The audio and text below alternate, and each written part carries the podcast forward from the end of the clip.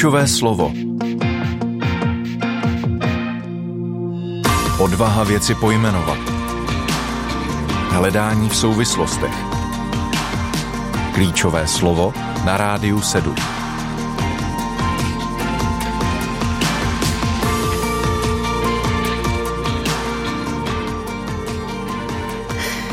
Vítám vás u poslechu pořadu, který má opravdu ambici dobírat se podstaty věci. Jít pod povrch eh, možná takových těch obyčejných, zaběhaných kliše a frází, které chtě nechtě v životě každý používáme.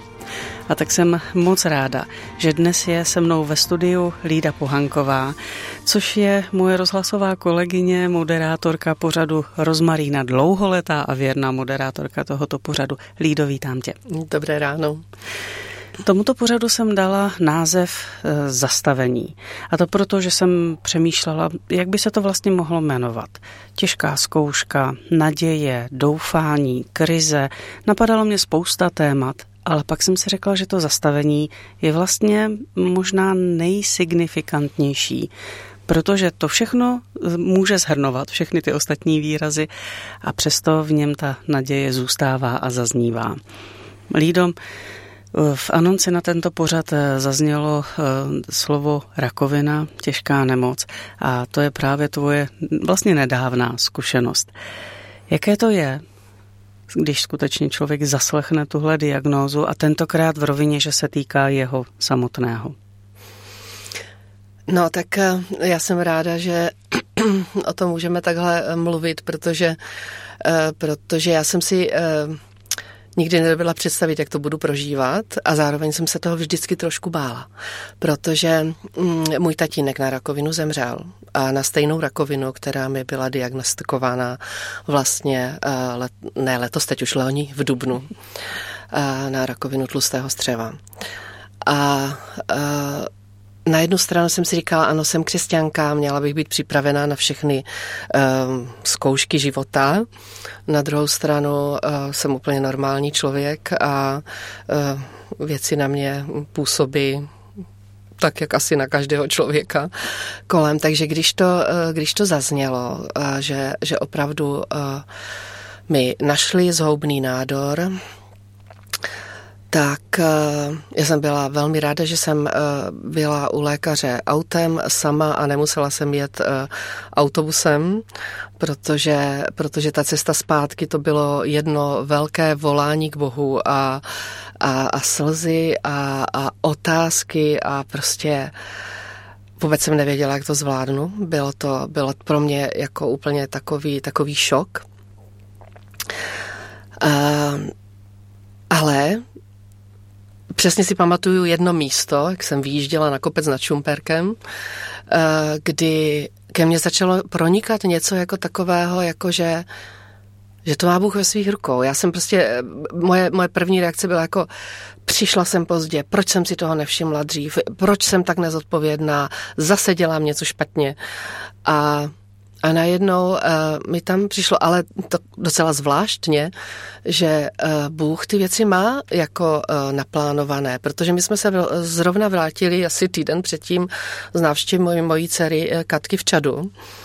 A já jsem si najednou uvědomila, že já jsem ale to všechno zvládla, neměla jsem žádné potíže a jsem strašně ráda, že jsem tam byla. A najednou mi přišlo, že Bůh to měl naplánované dobře, že to není pozdě, že to je jeho čas a že on je se mnou. A s tím vědomím najednou tam jako začal přicházet takový jakýsi pokojno, řekla bych spíš naděje, že ještě není všechno úplně ztraceno, ale zároveň uh, pocit, že ať už je ztraceno nebo není ztraceno, Bůh je prostě se mnou a je nějak v tom.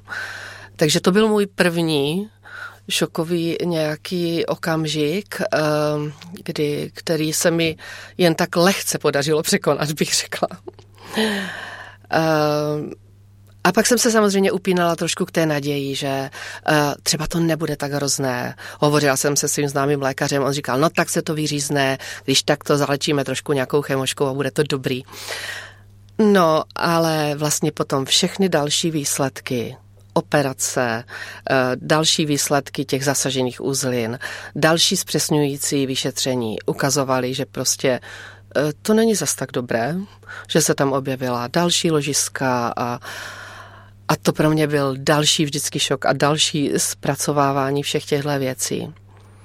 Ale myslím si, že úplně ten nejklíčovější okamžik, eh, jak jsem to zpracovávala, byl, kdy eh, jsem byla po operaci, operace proběhla dobře, já jsem se cítila skvěle, jela jsem domů, ale zapomněla jsem si v nemocnici eh, veškeré doklady, klíče, telefon a všechno. A než mě propustili, tak mi vlastně řekli, že ten nádor byl velký, byly tam hodně zasažené uzliny a mě to najednou zase znovu rozhodilo. A už jsem si představovala, jak přijedu domů a budu telefonovat těm známým lékařům a budu se s nimi sdílet o té diagnoze a budu jim to čisté zprávy. A já jsem vlastně tyhle věci zapomněla v nemocnici. E, nakonec mi podařilo sehnat klíče od mé dcery, která náhodou byla zrovna nedaleko a měla klíče u sebe. A já jsem šla domů s takovým pocitem jako jakési, jakéhosi prohlédnutí. A tak jsem si povídala s Bohem a říkám, bože, ty, to, ty jsi mi to udělal schválně. Ty jsi to přesně věděl, že já bych teď přišla domů a jediné, na co bych se soustředila, by byla ta diagnóza. A jak je to všechno špatně. A konzultovala bych to a přemýšlela bych o tom, ty jsi mi to asi udělal schválně, ty to asi nechceš. A Přišla jsem domů a, a pořád jsem v sobě samozřejmě měla takové to sevření z toho, že asi je to ještě horší, než jsem si myslela. A, ale neměla jsem komu telefonovat. a tak jsem si říkala, já teď vlastně můžu dělat jenom to, co ty mi řekneš. Já vlastně nejsem vůbec ničeho jiného schopná. A tak, um, tak jsem uh, si říkala, uh-huh, tak teď si přečtu tady tohleto zamyšlení, co jsem tam někde měla připravené. Tak jsem si přečetla nějaké zamyšlení. A teď si zkusím zahrát tady tuhle chválu na klavír. Jo a teď mi v hlavě zní vlastně jedna chvála, že? Tenkrát to bylo právě to My Lighthouse. A, a tak já si ji pustím na počítači. A tak jsem prostě dělala tady takovéhle jako jednoduché, vždycky nějaký malý jednoduchý úkon, o kterém jsem nějak viděla, že, že prostě to tak vnímám, že mám teďka udělat. A jak jsem si pustila tu chválu na tom počítači, tak se mi tam objevil i Messenger.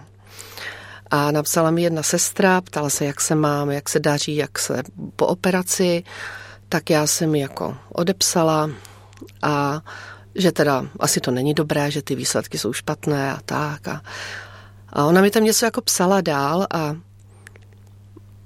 v podstatě mě jakoby obracela k Bohu, že vlastně Bůh je nad tím a ne, ne jenom jako ty výsledky. A, a já jsem si uvědomila, že celou dobu nějak vlastně ve mně, tam někde v hlavě je taková jakási myšlenka, kterou jsem ještě úplně nevyslovila. A teď, jak ona mi psala, tak já jsem ji jakoby vyslovila. Tak jsem tam napsala, no mně přijde, že mi Bůh pořád říká, nedívej se na tu diagnózu, nedívej se na ty výsledky, protože to není, v tom není tvůj život. Tvůj život není lepší nebo horší s lepšími nebo do, uh, horšími výsledky. Tvůj život jsem já. Dívej se jenom na mě. A jak jsem to napsala, tak v tu chvíli vlastně to ze mě tak spadlo. A takové to napětí, co jsem v sobě pořád ještě měla a nějak jsem to, já jsem vůbec nevěděla, co budu dělat jako celý den a tak, tak, uh, tak najednou to napětí úplně spadlo a, a mě zaplavil úplný pokoj a jsem říkala, aha, to je pravda. Takže, takže tohleto, tohleto je to, jak potřebuju teď žít. Můj život je Ježíš. Můj život nejsou výsledky ani dobré, ani špatné, ale, ale já potřebuju žít s ním každý okamžik a, a tak jsem šla vařit oběd.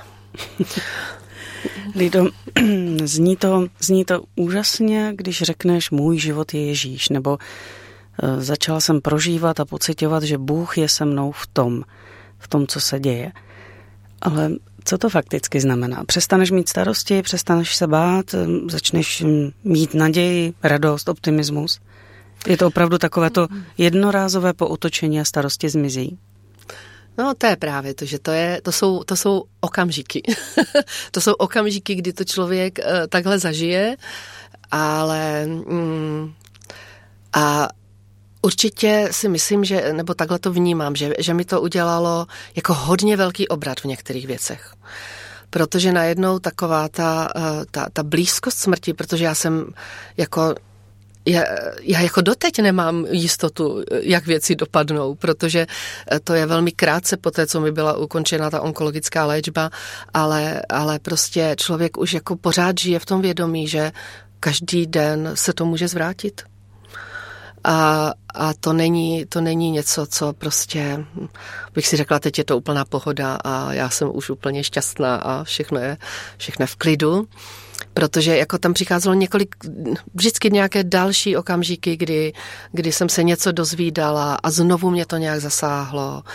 Nebo uh, tady pamatuju si jeden, jeden okamžik, který jsem si řekla, že aha, tudy určitě ne, kdy jsem mm, už uh, měla nějak po první nebo druhé chemoterapii a řekla jsem si, uh, no ale asi mm, nebude špatné se podívat třeba jestli nějaké doplňky stravy, nebo jak se mám nějak teďka jako dávat eh, na sebe pozor, když ta, ta vlastně eh, cytostatika nějak ničí můj organismus, tak asi by bylo dobré něčím to doplnit a podobně. A podívala jsem se na internet. To byl nejstrašnější den, který jsem v té uh, nemoci zažila. Jak to? No, já myslím, že to bylo právě proto, že jsem se začala soustředit. Uh, jakoby na sebe, na diagnózu, na, teď jsem jakoby vyhledávala ty věci, které se týkaly jako té rakoviny a toho, co se, co se s tím dá a nedá dělat. Na mě padla absolutní deprese a beznaděj. Já jsem proplakala celý den a já jsem říkala, co to je, prostě co to je, ale to byla taková temnota, ze které já jsem se vůbec nedokázala jako vyhrabat. A a fakt jsem měla pocit, že je to jenom proto, že já jsem zase znovu naskočila na ten mód, že mm, já si něco zařídím, já se nějak o sebe postarám a e, jakoby začala jsem zase přemýšlet takovým tím stylem, že, že to závisí jakoby na mě. Počkej, tady se, tady se musím doptat, protože přece není úplně špatné hledat nějaké podpůrné prostředky nebo snažit se tomu tělu nějak pomoci se zregenerovat, ne? Mm, určitě není. A, a nemyslím si, že to vůbec nedělám. a rozhodně eh, i beru nějaké vitamíny a podobné věci a doplňky Takže stravy. mluvíš o nějakém eh, převratu v myšlení? Že? To byl spíš právě ten převrat v myšlení. Přesně, přesně. Že jakoby sama ta věc nemusela být špatná, ale jako v tu chvíli to bylo něco, co mě jakoby vtáhlo zase jiným směrem. A, a myslím, že, eh, že to, to, je, to bylo něco, co jsem vlastně během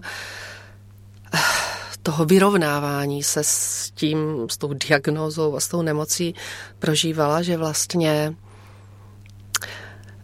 um, že vlastně já potřebuju nějakým způsobem pustit zodpovědnost za svůj život, za věci kolem sebe, že se potřebuju naučit víc vyset na Bohu a dělat ty každodenní malé věci jenom s ním. A myslím, že tohle byla přesně ta věc, do které mě Bůh nevedl. a která mě potom úplně, úplně sejmula.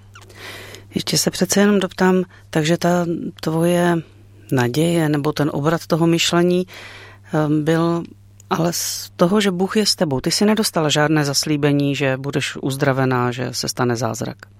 Nedostala jsem žádné zaslíbení, že budu uzdravená že se stane zázrak a já se musím přiznat, že uh, vzhledem k tomu, že žiju v letniční církvi, kde počítáme se zázraky, počítáme s uzdravením, tak uh, já uh, jsem spíš od začátku nějak vnímala, že si mám dát pozor na to, co mi kdo bude říkat.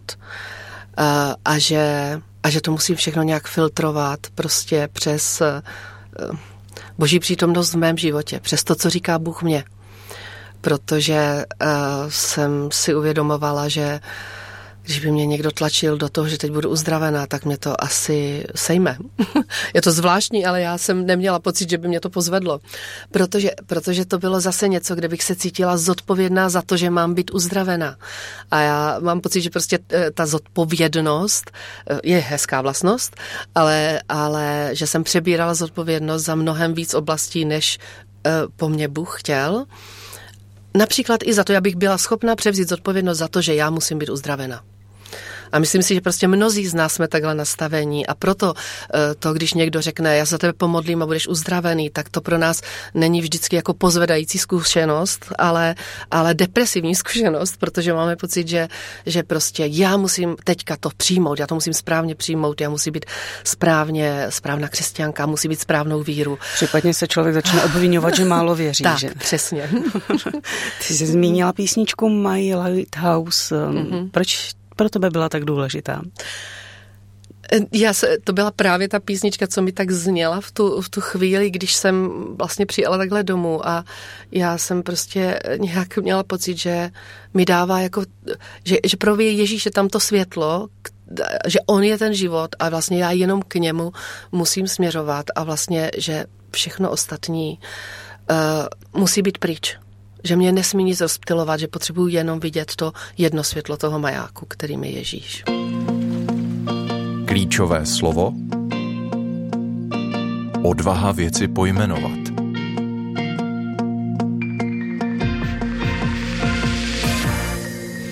V dnešním pořadu mluvím s Lídou Pohankovou, svou kolegyní z Rádia 7 o těžké nemoci, o rakovině. Jejíž léčení probíhalo hodně v loňském kalendářním roce. No o tom, co se Lída učila a učí, si eh, budeme povídat i nadále. Od mikrofonu vás také zdraví Kateřina Hodecová. Ovšem, pokud nás posloucháte v premiéře, tedy v sobotu po ránu, tak se můžete k našemu povídání přidat a osobně se zeptat Lídy na něco, co vás zajímá. Tady jsou kontakty. Volejte na číslo 515 535 485. SMS-ku pošlete na číslo 608 566 773. E-mailem se k nám dopíšete na adresu studio zavináč radio7.cz a na Facebooku nás najdete jako Radio 7.cz.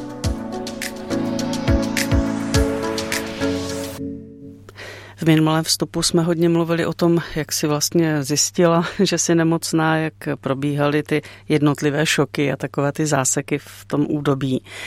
Lído, co se změní, když člověk zjistí, že teda je nemocný, že um, možná mu toho života nezbývá moc? O smrti se těžko mluví a těžko přemýšlí, ale pak jsou najednou situace, kdy je to, tak říkajíc, na snadě a musí se to nějak promýšlet. Změnilo to tvoje vnímání času?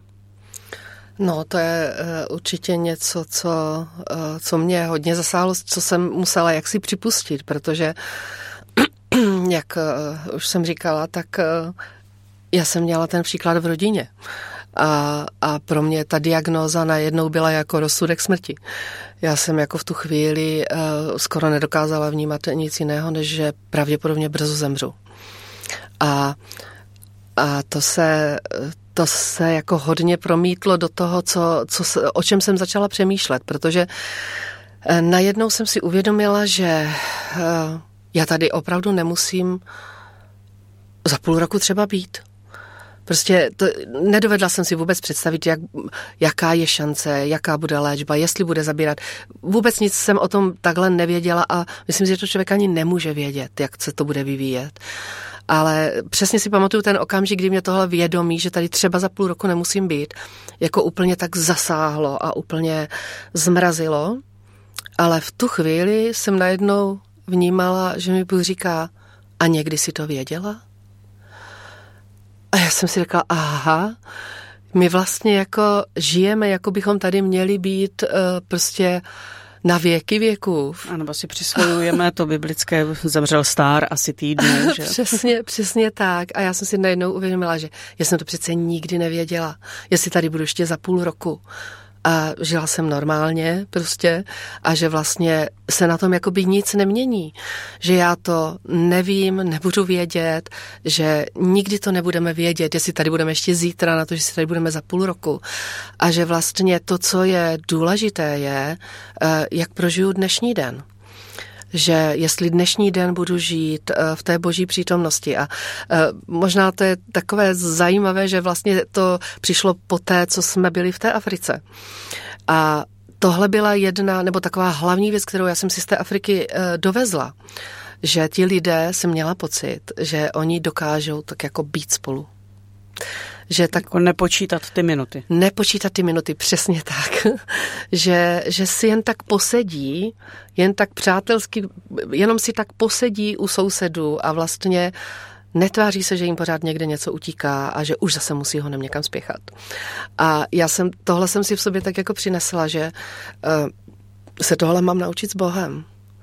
Že mám jako se naučit být jenom s ním nemodlit se za celý svět, eh, neřešit spoustu problémů a a někdy ani, já nevím, prostě nesnažit se strašně moc chválit, ale jako být s ním a to mi, eh, tak jsem to tak cítila, že jsem na to jako by byla připravovaná už předem a, a tohle se mi tam jako promítlo, že jsem si najednou uvědomila, každý den je bonus navíc.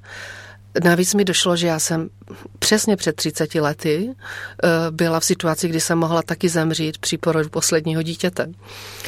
A kdy mě se škrabovali hrobníkovi z lopaty, jak říkali. Takže eh, to prostě eh, jsem si říkala, dítě, já už mám 30 let navíc. A každý den je navíc. Další věc, kterou jsem si uvědomila, byla, že já na nic nemám nárok že, jako, že jsem si uvědomila, jak stejně te, ty svoje křesťanské životy žijeme v tom očekávání, že přece by nám Bůh měl dát některé dobré věci.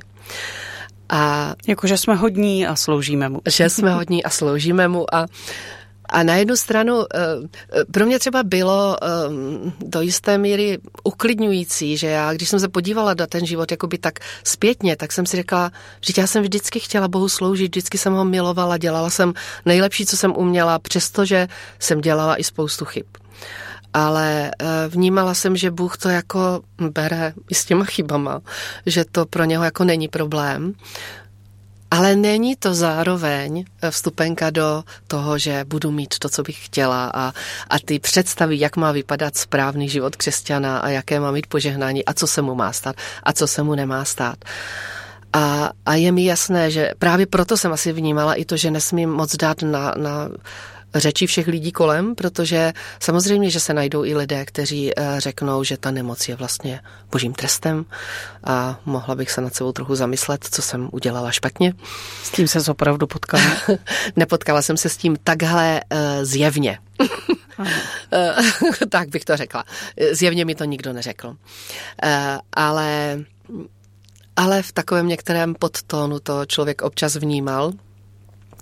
A já jsem hrozně vděčná třeba v téhle eh, věci za, eh, za moje děti, dospělé děti tedy, eh, kdy, když vlastně jsem se to dozvěděla, tak moje dcera jedna mi řekla, mami, ale ty nám nic nedlužíš. My si nic nedlužíme. Prostě to je v pořádku tak, jak žiješ. A, a syn mi řekl, ty jsi smyslela, že když žiješ dobře, tak máš nárok do dobrý život, že? Ale takhle to nefunguje. Ty máš drsné děti. a prostě, a já jsem si uvědomila, že to je, to je opravdu něco, co, co si potřebuje člověk srovnat. A já jsem si na jednu stranu srovnala, že jsem říkala, já bych, já bych asi nežila jinak. Já bych ani neuměla žít jinak, když jsem žila. Uh, ale zároveň opravdu mě to nečiní nárok na dobrý život. Na to, že se mi vyhnou problémy jediné, co jsem si uvědomila, že vlastně ta největší výsada je, že ve všem Bůh je se mnou, jako nic víc, ale ne, že nebudu mít problémy. No ona ta otázka požehnání je vlastně docela eh, zvláštní nebo důležitá, protože třeba z pohledu lidí, kteří se nepočítají za křesťany, eh, bych řekla, že je logický argument, no tak žiješ s Bohem, tak by se z toho vztahu měla mít nějaký profit. A co jiného, než že budeš spokojená, šťastná, zdravá, eh, s hezkou rodinou, když se to pak neděje a i ti věřící lidé podléhají různým tlakům, zkouškám, padají, tak eh, z pohledu toho nevěřícího člověka, co vlastně máme z toho vztahu s Bohem? No, co vlastně máme? Právě právě jeho samotného, no. Jeho samotného ten, jak si to vědomí, že, že prostě on je se mnou, neopustil mě a já mám pocit, že se to jako, mm, já totiž nejsem úplně takový emocionální člověk, který by strašně moc eh, líčil, jak prostě se ho Bůh dotkl a jak jako to bylo úžasný zážitek a něco takového. Eh, já myslím, že i to, co jsem říkala, tak jako to bylo, no tak jo, tak najednou jsem měla klid a to jsem šla uvařit do že? Ale a neležela jsem tam prostě hodiny na zemi eh, v boží přítomnosti.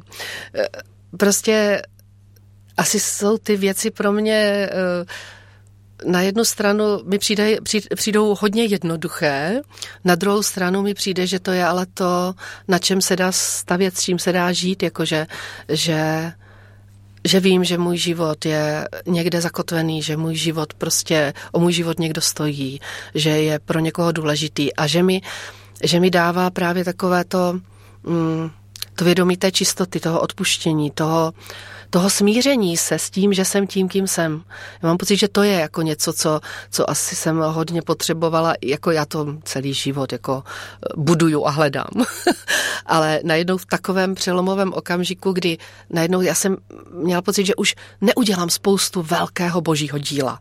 Protože to člověk přece chce, že, když je křesťan, udělat velké boží dílo. A já jsem najednou věděla, že možná už neudělám vůbec nic. A najednou jsem prožila, že ale to nevadí. Jako Bůh je se mnou spokojený, tak, jak teďka jsem. A je úplně jedno, jestli ještě něco udělám nebo neudělám. A vlastně mi to zase osvobodilo tady od toho tlaku, že měla bych něco ještě velkého udělat. Takže je to jenom takové to pro mě jako jednoduché vědomí toho, že Bůh je se mnou, je se mnou spokojený. Nemám mu co přinést. Nemám prostě pro něho co udělat. On mi nic nedluží, nemám na nic nárok, co by mi měl dát víc. Takové nějaké No, to je asi to, co prostě je to bohatství, které, které vnímám, že my jako křesťané máme. Takže se takhle můžeme i naučit vlastně tu přítomnost prožívat jakýmsi rizím, čistým, aktivním způsobem. Uh-huh.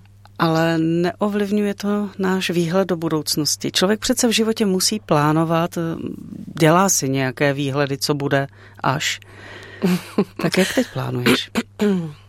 No, uh Určitě ano. Není to, není to tak, že, že bych nic neplánovala, uh, ale člověk to plánuje uh, s větší takovou jakousi odevzdaností a lehkostí, že já jsem se velmi naučila říkat v té době, když se mě někdo ptal, prostě tam budeš, nebudeš, nebo to uděláš, neuděláš. Uh, když bude budu chtít a budu-li naživu, tak to udělám najednou to pro mě mělo úplně jinou, eh, jako jiný zvuk. A eh, doteď to říkám. Když bude Bůh chtít a budu-li naživu, udělám to. Ale už tam není ten tlak té zodpovědnosti, že to vysí na mě. Že já vím, že opravdu udělám to, když bude Bůh chtít. A co přemýšlení o smrti? No, to je eh, samozřejmě... Hmm, to je samozřejmě něco, eh, co, co člověka ovlivní a zasáhne, ale já jsem se asi uh, učila přemýšlet o smrti jako o životě.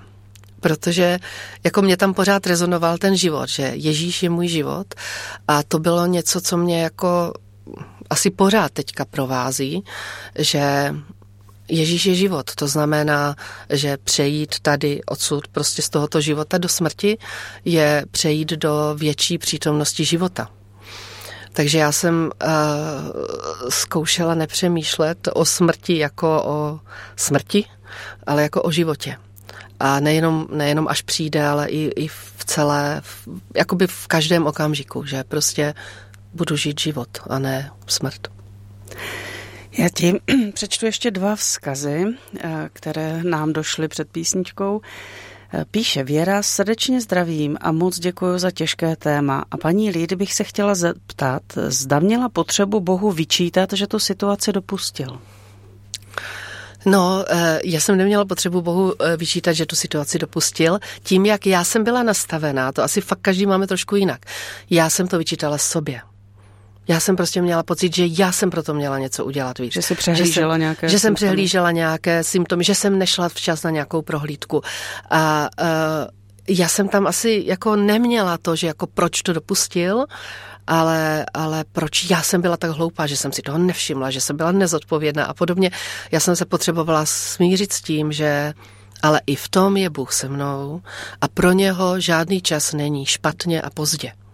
Že i když my věci přehlídneme, i když my věci uděláme špatně, on zůstane s námi a něco dobrého z toho udělá. A já jsem měla pocit, že možná mi zbývá půl roku života, já nevím, ale že toho půl roku života uh, v tuhle chvíli nebudu nic vyčítat Bohu a nebudu se od něho odvracet. Uh, hodně se mi líbil, co jsem přečetla v, jedné knížce, citát od Cory Tenbom, že hmm když vlak výjíždí do tunelu, není čas vystupovat. A já jsem si uvědomila, že teď výjíždím do temného období a že teď se musím nejvíc držet Boha a že výčitky jako mě od něho vzdálí.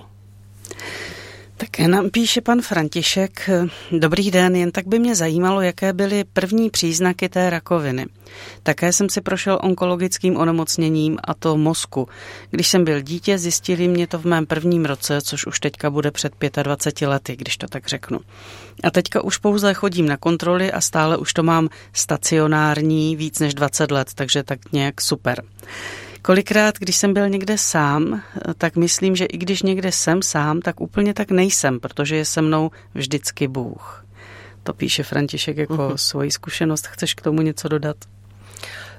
No, to, to, je, to je hezká zkušenost, že, že Bůh je se mnou. Já myslím, že ty příznaky jsou vždycky eh, různé a u mě nebyly rozhodně nějak závažné a když se mě někdo ptal, eh, jako a cítíš se nemocná? Já jsem se vůbec necítila nemocná, plná sil a zdraví. A ještě poslední vzkaz eh, od Vaška z Facebooku. Nemám na nic nárok. To je opravdu síla, toto přiznání si pustit dovnitř a spokojem ho žít.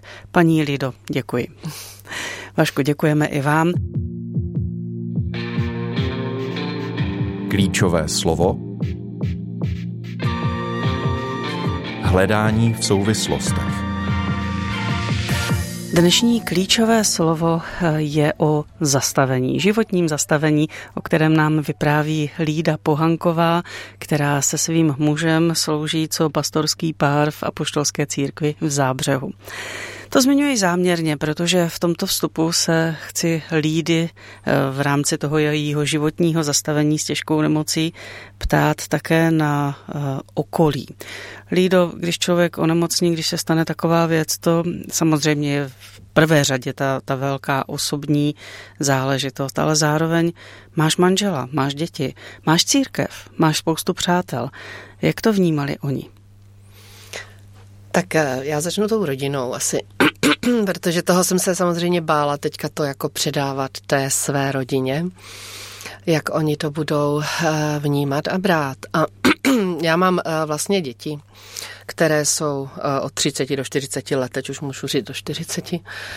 No a a vlastně všechny byly svobodné, bezdětné a, a uh, je fakt, že třeba pro mě tady uh, tohleto, tohleto, tahle ta skutečnost byla třeba v posledních deseti letech docela jako těžká, protože jsem právě taky měla pocit, že vlastně uh, jako dobrá křesťanka, kteří jsme, a dobře jsme vychovali svoje děti přece v pánu, tak máme nárok na to, aby se právě vdali, oženili, měli děti a dali nám spoustu vnoučat. A třeba tohle to byla taky pro mě chvíle, kdy jsem si řekla, aha, a toho se možná nikdy vůbec nedožiju. Žádné vnoučata, žádné svatby. A to byla jedna z věcí, kterou jsem si řekla, aha, ale na to vůbec není nárok a vždyť to je jedno. Nebo jako jedno, prostě ne, že by mě to nemrzelo, ale najednou jako jsem si uvědomila, že ale to není ta věc, na které záleží. A ale to, na čem záleží, je to, co teď máme tady a já jsem ráda, že právě ty moje děti dospělé vlastně se k tomu postavili jako velmi hezky a každý z nich mi řekl něco takového, co mě spíš jako pozvedlo. Že jsem neměla pocit, že, že je to úplně sejmulo, samozřejmě, že je to zasáhlo, samozřejmě, že z toho byli smutní. To jako, eh, nemůžu říct, že byli bezcitní, to vůbec ne, ale, ale ale zároveň mě přesně jako ukazovali na ty věci, že jsou vděční za to, eh, co už dostali z té naší rodiny, že si nemám myslet, že mám nárok na něco víc, třeba na ty vnoučata. a, že, a že prostě můžu, můžu prostě nějak s čistým svědomím tím procházet a ne s pocitem nějakého selhání, že jsme to někde úplně pokazili. Tak to bylo jako moc, moc fajn. A hlavně jsem viděla, že se k tomu stavěli eh, takovým tím stylem, jakože eh, Samozřejmě, že se mě modlili, ale, ale eh, spíš takovým tím, že my spíš budou dělat tu společnost. Že si popovídáme o obyčejných věcech, abych mohla žít normální život a ne, aby jsme se pořád vraceli k něčemu těžkému. A to si myslím, že pro mě bylo taky jako důležité, že, že můžu žít tak jako že si můžeme spolu zasmát, že si můžeme spolu dát kafe a že prostě uh, neřešíme pořád těžké věci života. Uh, můj manžel je takový flegmatik, na toho byste se museli asi zeptat jeho, protože se mě víc lidí na to ptalo, jak on to prožívá. Ale možná takové jako jeho vyjádření bylo, ale zatím tady ještě si, tak já s tebou chci prožít normálně každý den, který to jde, tak jak to půjde a zatím nějak fungujeme tady, tak já prostě nechci nechci přemýšlet o, o věcech, jak by to mohlo dopadnout. On byl vždycky trochu takový pragmatik, že e, mě třeba, která bych e, přemýšlela o věcech, jak dopadnou a jak to bude všechno hrozné, tak mě vracel do té, e, do té přítomnosti a říkala, ještě to tak nedopadlo, tak to nebudeme teďka řešit. On sám v tom vedl nějaké zápasy, o kterých víš? No, přede mnou až tak moc ne. to muž statečný, možná tě chránil. Co širší rodina, přátelé, osvědčili se, protože sama mám zkušenost, že eh, jsem jaksi o ně měla, když někdo v mém okolí eh, najednou byl nemocný nebo se stala nějaká eh, jiná těžká věc, jako bych nevěděla, co tomu člověku říct. Uh, určitě to je taková situace, kdy člověk si někdy neví přesně rady, co s tím. Uh,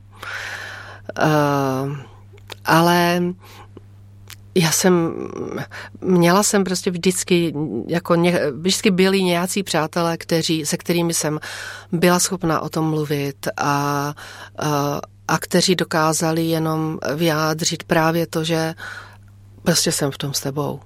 A to si myslím, že je jakoby to, to důležité, že člověk vnímá, že někdo ho vnímá a, a je v tom s ním a že to s ním prožívá, že na něho myslí. Um, já jsem eh, byla i taková, že vlastně předtím jsem to byla vždycky jako já, kdo jsem se snažila víc asi myslet na druhé, modlit se za jejich problémy a podobně a najednou jsem prostě měla pocit, že tohle vůbec nedokážu a že já prostě potřebuju být s Bohem a jedna sestra to tak hezky vyjádřila, jak eh, se mnou volala, jak ty se teď modlíš, ty se tak asi jenom tak jakoby upínáš k Bohu, nebo jaké to je? Já jsem říkala, no to si vyjádřila naprosto přesně. Já se prostě upínám k Bohu. A to je někdy úplně mlčky. To prostě tam já nemám už moc slov. A já jsem velmi ráda, že se teď modlí druzí lidé. A měla jsem i takovou skupinku, kde jsem právě psala třeba takovou eh, na Whatsappu, kde jsem eh, psala eh, nějakým právě blízkým lidem, kteří o situaci věděli a chtěli v tom být se mnou, tak jak zrovna na tom jsem, jaké jsou výsledky a podobně. Eh, byla jsem ráda, že to můžu vlastně sdílet s některými lidmi takhle a že to třeba můžu sdílet jenom tím, že napíšu jednu zprávu, protože to eh, prostě psat mnoho zpráv by mě asi eh, i tak nějak vyčerpávalo, takhle jsem napsala prostě jednu zprávu a věděla jsem, že někdo se určitě bude modlit. Takže tu podporu jsem cítila, cítila jsem ji i ve sboru. Trošku to musím uvést na pravou míru, my už nejsme pastoři. Už přes rok můj manžel ten sbor předal a co se člověk nedoví v přímém vysílání. Ano. a, a předal to vlastně jinému pastorovi uh, s tím, že už se necítil úplně uh, tak nějak dostatečně silný na tu práci s lidmi, už nějak potřeboval ano. si odpočinout. A to naše společenství a ten náš nový pastor se k tomu postavili velmi hezky a vlastně udělali modlitevně postní řetěz který se velice rychle vždycky zaplňoval. Každý den se někdo prostě modlil a, a možná i nějakým způsobem postil. A, takže já jsem byla ráda, že prostě za mě bojují teďka ti druzí lidé, protože protože prostě jsem věděla, že já teď jenom můžu zúročovat něco, co jsem, co jsem prožila s Bohem předtím, ale teď nejsem schopna investovat do, ani do těch vztahů právě, jak říkáš. Já, já jsem se prostě tak modlila, ať mi prostě třeba někdy, někdo třeba zavolá nebo napíše, ale já jsem jako cítila, že nemám moc to iniciovat. A vždycky to bylo takové jemné. Řekla bych prostě, že mi třeba někdo zavolal třeba jednou za dva dny. To mě vůbec nezatěžovalo, naopak mě to pozvedalo. Uh, ale kdyby mi jako každý den někdo čtyřikrát volal, tak to už bych asi nezvládla. a myslím si, že to je i o takové citlivosti právě na ducha božího pro, ty, pro to okolí. Protože uh, ono to je na místě se zajímat o toho člověka a třeba mu někdy zavolat, někdy mu něco napsat. Uh, a zároveň právě jak je tam možná taková to povinnost měl bych, měl bych, že, tak to potom může člověka zbytečně zahltit. No, prostě já nedokážu říct, co je úplně správně, ale říkám, že jsem to u sebe prožívala, že to bylo jako dobré, že vždycky to přišlo tak v takových kapkách, které, které mě nezatěžovaly. Když dnes máš tu skutečnost člověka, který eh, prošel těžkou nemocí, za co je dobré se modlit? Když eh, bych se za tebe chtěla modlit mm, a nechci prvoplánově vyprošovat to uzdravení, takové to bez rozmyslu, za co se má modlit? No určitě za to vnímání Boha, za tu boží blízkost. To si myslím, že je jako strašně důležitá věc. Uh, aby člověk nestratil, nestratil tu důvěru v Boha, aby nestratil takové to, to upínání se k Bohu, tu jistotu, že Bůh je s ním. Myslím, že to je asi nejhorší věc a vlastně, když se podíváme eh, do Bible, do Evangelia, tak eh, to byla podle mě ta nejhorší věc, kterou Ježíš zažil to ztrátu obecenství s Bohem. A, a já v tom svém okamžiku eh, tohle přesně bylo ono, že jsem najednou jakoby ztratila to obecenství s Bohem na chvíli. Nějak a, a to byla jako strašně temná chvíle. Uh, takže já věřím, že tohle to je úplně nejdůležitější, aby člověk dokázal vnímat Boha, aby dokázal přijímat ty věci, které přijdou, aby, aby nějak ho Bůh na to možná připravoval, na ty věci, které přijdou a, a kterými bude muset procházet. No, to mi přijde asi nejdůležitější. Chtěla si, aby se lidé modlili za zázrak? Já jsem chtěla si, aby se modlili. aby se za mě modlili, aby Bůh v tom jednal. a chtěla jsem samozřejmě být uzdravená. A asi jsem ani nechtěla, aby se modlili za zázrak. To je jako zvláštní. Já bych chtěla zažít zázrak. Ale jak už jsem říkala, já bych se možná při modlitbě za zázrak začala cítit zodpovědná za to já. Takže já jsem chtěla, aby se modlili, aby Bůh v tom jednal. Aby prostě Bůh přinášel svůj život do mého života a potlačoval všechny známky smrti a, a přinášel tam život. Cítila si ty modlitby druhých lidí? Určitě já jsem tomu jako nikdy moc nerozuměla, když to někdo říkal, ale, ale eh, je to tak. Je to tak, že vlastně uh, já jako věřím, já jsem jako byla strašně pře, překvapená tím, že to prožívám takhle v pokoji. A myslím si, že to, nebo věřím tomu přesně, že to bylo právě proto, že se za mě tolik lidí modlilo. Protože já jsem říkala, já jsem si nikdy nedovedla představit, že budu mít rakovinu a nebudu se tím pořád trápit. A já jsem se tím prostě netrápila. Já jsem prožívala pokoj, já jsem vlastně byla schopná v těch uh, chvílích mimo chemoterapie jsem byla schopná normálně fungovat. Uh, a ale daleko víc jsem si vybírala, kde budu fungovat a co budu dělat. Najednou jsem měla jako tu velikou uh, svobodu uh, si říct, ano, tady do tohoto půjdu, dáli pána budu-li živa a tady to necítím. A já jsem to jako i tak líp rozeznávala, bych řekla, že i třeba knížku, kterou si mám číst, já jsem třeba věděla, že já nemám vůbec jako nějak sílu číst tuhle tu knížku, nebo nemám, nemám ji teďka číst prostě. A tuhle tu ano. A prostě nějak člověk začal být citlivější na věci, které ho zatěžují. A já jsem si uvědomila, že spoustu věcí jsem dělala, že mě jako zatěžovaly, ale já jsem je z toho pocitu povinnosti dělala. Vydrželo ti to do dneška, nebo je to taková ochranná věc pro tu krizovou dobu? To je právě to. Já myslím, že to je ochranná věc pro tu krizovou dobu, ale že si to máme udržet. Takže jako toto je třeba moje e, nastavení, že se, že usiluju o to si to udržet. Protože e, opravdu jsem si jako v té době uvědomila, že teď to mám takhle, uh, ale takhle vlastně jsem měla žít vždycky. Že to není tak, že prostě teďka v té době, kdy najednou jsem nemocná, nemám ty síly a tak dále, tak můžu dělat uh, jenom ty věci, ke kterým nějak vnímám, že mě Bůh vede a jsou věci, které mám odmítat, protože bych je jenom tlačila ze svých vlastních sil a ze své zodpovědnosti. Ale já jsem si uvědomila, že toto je styl života, který mám žít pořád a který máme všichni žít pořád. a uh, Určitě teď eh, vlastně jsem mm, nějakou dobu už bez té onkologické léčby, to znamená, že už nemám uh, jako takové slabosti nebo mám víc sil. Uh, možná ne ještě stoprocentně, ale mám víc sil, než jsem mývala v té, v té době té léčby, ale tohle to se snažím udržet. Neříkám, že se mi to stoprocentně daří, jo, to je podle mě boj každého z nás, ale ale snažím no, na to se to chci zeptat, jak vlastně, protože opravdu těch výzev, povinností, zodpovědností je pořád tolik, že kdyby člověk chtěl dělat, třeba i vybírat, ale dělat jenom to dobré, tak eh, má pořád plný diář. Uh-huh, uh-huh. No, já to uh, právě asi nejvíc poznávám podle toho, uh, jak to řekla, podle takového tlaku v žaludku.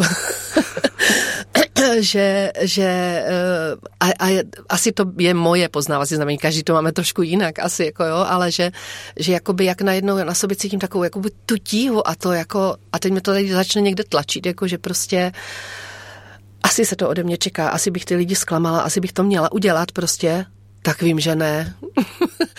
tak vím, že ne, tak to pustím a prostě řeknu si ne, jako jestli to mám udělat, tak to udělám, když budu vědět, že že jo, že prostě, že, že, že v tom mám právě takovou tu radost, ten boží pokoj, to, že to nemusí být jako jednoduchá věc, ale překážky vždycky budou, ty máme překonávat, ale jako abych ten prvotní postoj měla, eh, postoj radosti, že, že můžu se tady s touhle věcí porovat, nebo že můžu do téhle výzvy jít.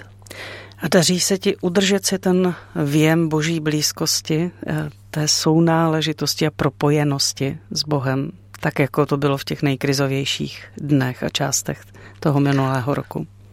No, uh, já věřím, že docela ano, že to jsou jako věci, které tam už jakoby nějakým způsobem zůstanou. Hlavně, hlavně co asi se mi daří a za co jsem vděčná je uh, přistupovat k Bohu bez pocitu viny. Uh, já jsem třeba nevím, jestli ještě na to bude čas, ale... Chviličku ještě máme, ano. ale eh, já jsem vlastně před rokem dělala rozhovor s jednou sestrou, která taky prošla rakovinou a ona mluvila o tom, jak vlastně celé dny četla Bibli.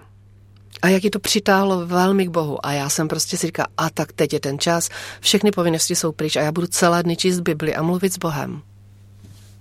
Já jsem musela na nějakou dobu přestat číst Bibli, protože já jsem to já jsem tam cítila ten tlak té povinnosti.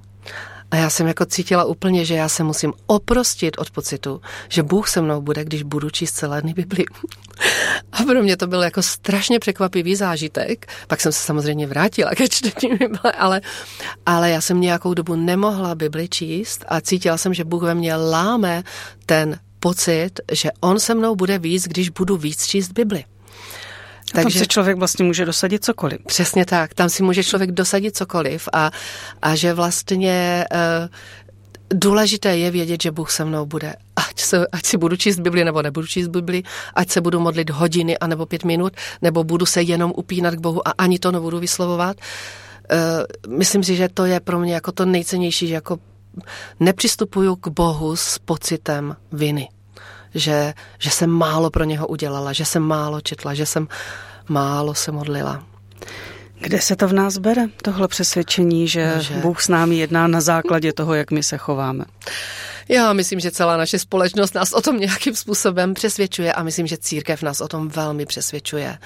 Že, že, že někdy to máme v církvi ještě víc vyhrocené tady tímhletím směrem, že jakoby my hlásáme to evangelium z milosti, ale zároveň uh, pořád tlačíme na to evangelium z výkonu. Jakože že prostě si musíme tu milost zasloužit a že, že, se na nás, že se na nás Bůh zlobí, když nejsme úplně dokonalí a přitom kdo z nás dokonalý je, nikdo z nás není dokonalý. No, tak co udělat pro dobrý vztah s Bohem? prostě ho milovat a vědět, že je se mnou a že a, a prostě právě nestratit s ním ten kontakt, vědět, že, že k němu můžu přijít kdykoliv, ať se cítím jakkoliv a ať jsem buď udělala nebo neudělala cokoliv. Já věřím, že prostě jako nenechat si zabránit v tom přístupu k Bohu a, a pak už si to s náma Bůh nějak srovná. To říká Lída Pohanková, host dnešního klíčového slova. Lído, já ti moc děkuji. Děkuji za tu otevřenost, kterou si nás uvedla do možná nejtěžší kapitoly svého života. Díky za tu naději, která z toho tvého povídání plynula.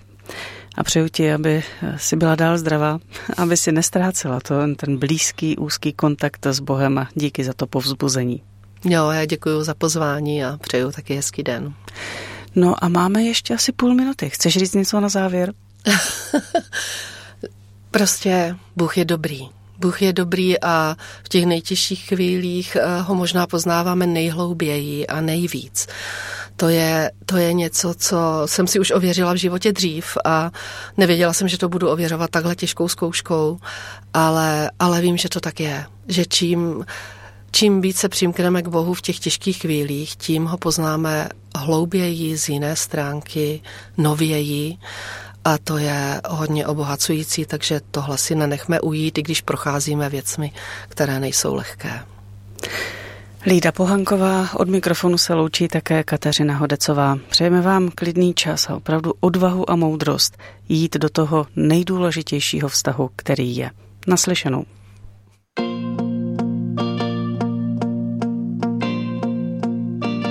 Záznam pořadu Klíčové slovo hledejte na všech podcastových platformách.